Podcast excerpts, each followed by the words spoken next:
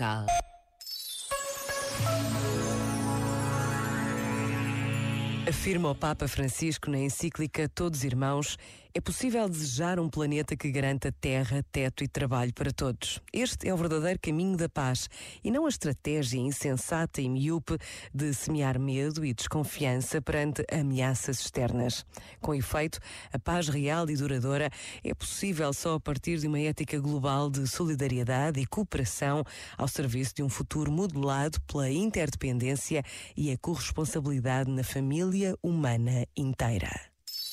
Este momento está disponível em podcast no site e na app da RGP.